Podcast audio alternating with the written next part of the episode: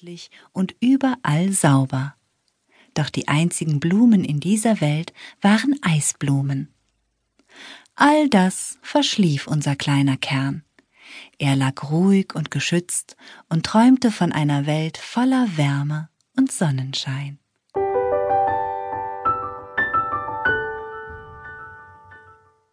Kapitel 2 Ein neuer Apfelbaum entsteht. Die Frühlingssonne hatte kein Erbarmen mit dem Schnee. Erst wenig und dann immer mehr leckte sie an der weißen Kruste. Die Eiskristalle blinzelten und glitzerten im Sonnenschein, als wollten sie der Welt ringsumher auf Wiedersehen sagen. Bald schon wurden die ersten Flecken sichtbar. Hier ein braunes Stück Acker, das die Bauern im Herbst noch umgebrochen hatten, und dort ein Fleck Wiese.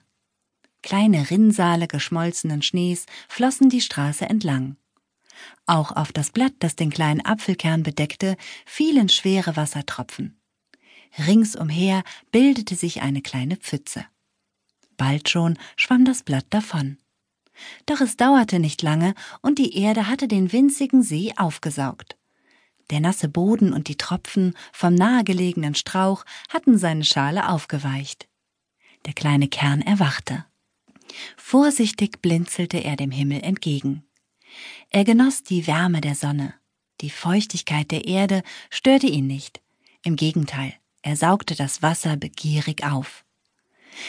Die Welt ist doch wirklich schön, sagte er zu sich, obwohl er nicht wusste, wie groß die Welt in Wirklichkeit war.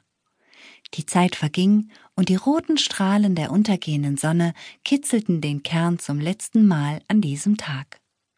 Dunkelheit zog auf. Doch der kleine Apfelkern hatte davor keine Angst. Sie war ihm vertraut.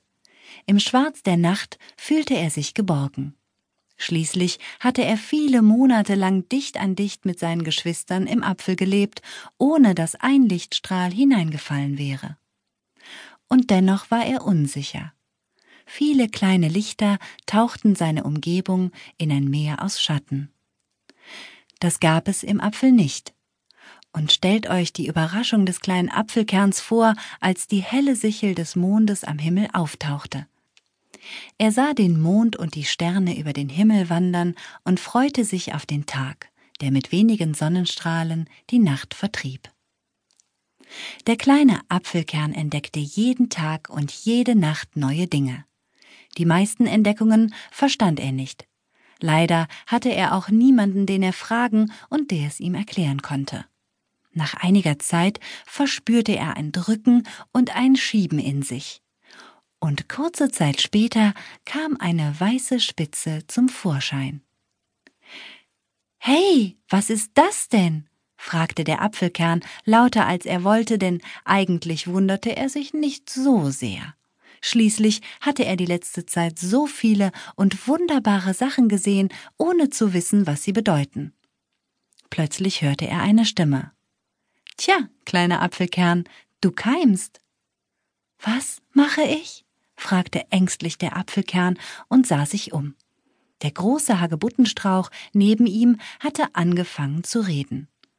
Du brauchst dich nicht zu fürchten. Das weiße Etwas wird dich dein restliches Leben lang begleiten, denn es ist deine Wurzel, antwortete er. Ach, Unfug. Ich hörte, dass Wurzeln groß, mächtig und vor allem unter der Erde sind, lachte der kleine Kern und war sich sicher, dass der Busch Schabernack mit ihm trieb. Doch der ließ sich nicht beeindrucken. Na, dann rate mal, wohin sie gerade wächst. Es wird nicht lange dauern und sie ist in der Erde verschwunden. Und außerdem, alles, was groß ist und lebt, hat irgendwann einmal klein angefangen. Auch ich war einmal ein kleiner Samen, und wenn sich deine Wurzel in der Erde wohlfühlt, wird sie ebenfalls eines Tages groß und mächtig sein. Sie wird dich stets mit Wasser und Nährstoffen versorgen. Ach, der Regen genügt mir. Und die Nährstoffe? Wozu soll ich die wohl brauchen? meinte trotzig der kleine Kern, der viele Dinge auf dieser Welt noch nicht verstand. Ohne diese Stoffe, antwortete der Strauch, kann keine Pflanze leben. Wir brauchen sie, um zu wachsen, Blätter und Blüten zu bilden und natürlich auch, um Früchte entstehen zu lassen. Ach übrigens, spürst